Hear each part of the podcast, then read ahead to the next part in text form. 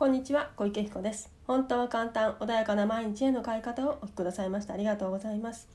このチャンネルではちょっとした気づきや意識の切り替えで毎日が穏やかで自分が集中したいことに集中できパフォーマンス上げることができるちょっとしたコツを伝えていきたいと思います。では本日は〇〇してあげたのにって思った時についてお話ししていきたいと思います。私もよくやってしまうことがあるんですけれども今でもねまだちょっとあるんですけれどもよくねなんか誰かに「まるしてあげたのになかなんか報われないな」とかねそんな風に思ったことある方もいるかもしれません。うん、で昔の私結構こういうのねよくありました。でこの人ああなんかなんだろう今困ってるから助けてあげた方がいいかなと思って何が何をしてあげただけどありがとうもないえー、どうして？っていうねこんなことをね思ってたことよくあるんですね。でその時って何が起きてるかっていうと実は相手は助けてって思ってないこともあるわけですよね。私が勝手に相手が困っているであろうと解釈をしてで助けてあげたつもりになっている。で何もそれに対してお礼がなかったりとか感謝がなかったりするとちょっと寂しい思いをしてしまう。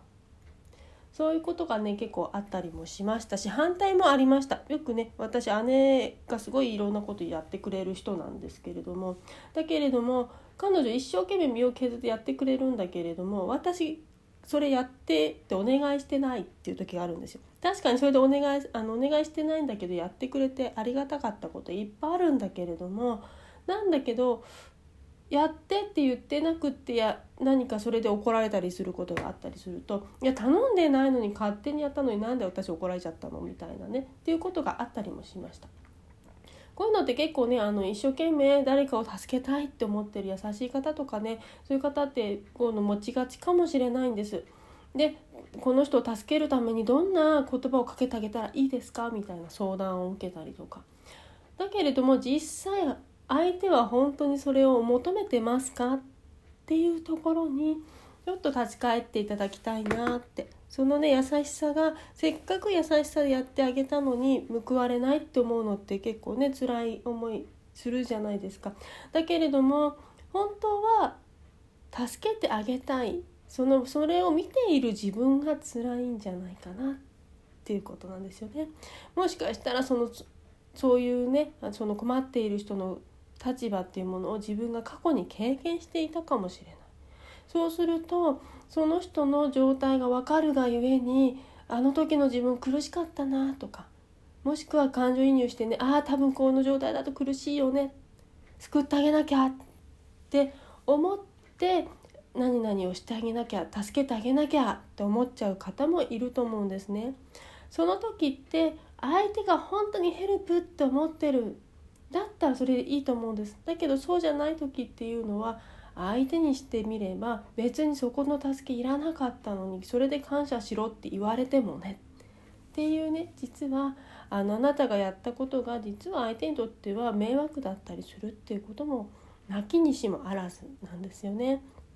でこれってものすごくコミュニケーションのただのギャップなんですお互いにあの嫌な思いをさせたくてやってるわけでは決してないよってことなんですね。だからまず自分がその感情になってあこの人の身になったとして助けてほしいだろうなって思ってやった時はあの見返りってものを求めないでください。是非ね見返りを求めるから皆さん苦しくなっちゃったりすることが多いと思うんですね。だけれども自分がしたてしてるんだと思うんです。でその過去だったりとかその自分がそこの環境に入った時その状態に入った時それを想像した時に苦しいだろうなって思ったから自ら私がそれを助けてあげたいって思っちゃったんですよね。だとしたら自らの行動で私の意思でそれをやったのであれば見返りっていうものは求めなければ別にハッピーで終われる。で相手はもしかしたら求めてない可能性もあるのでそれもちゃんとあ相手は本当望んでるのかなっていうところも視野に入れていやだから私はこうしてあげたのよあなたは何で分かってあげるの？だってその状態じゃ苦しいでしょ？って言ってもその人はそこにいたい可能性もあるんですよね。もしかしたら苦しい状態に置くことで誰かに心配してもらえるとか何かをやらずに済むっていうそういうね何かいいことを手に入れている人もいるかもしれないんです。そうしたら逆に助けられると迷惑になってしまうこともあるんですよね。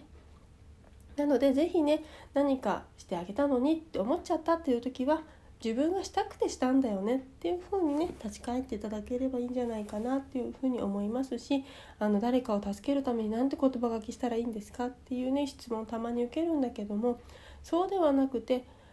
あの相手が言ってきたんだったら多分そこに答えはあると思うんですよ。そうどうしたらいいですかって言われたらそこに答えられる何かがある。だけど家庭で何々しなきゃいけないこう答えなきゃいけないっていうものを作ってしまうこと自体その人のためではなくってもう枠ができちゃっている。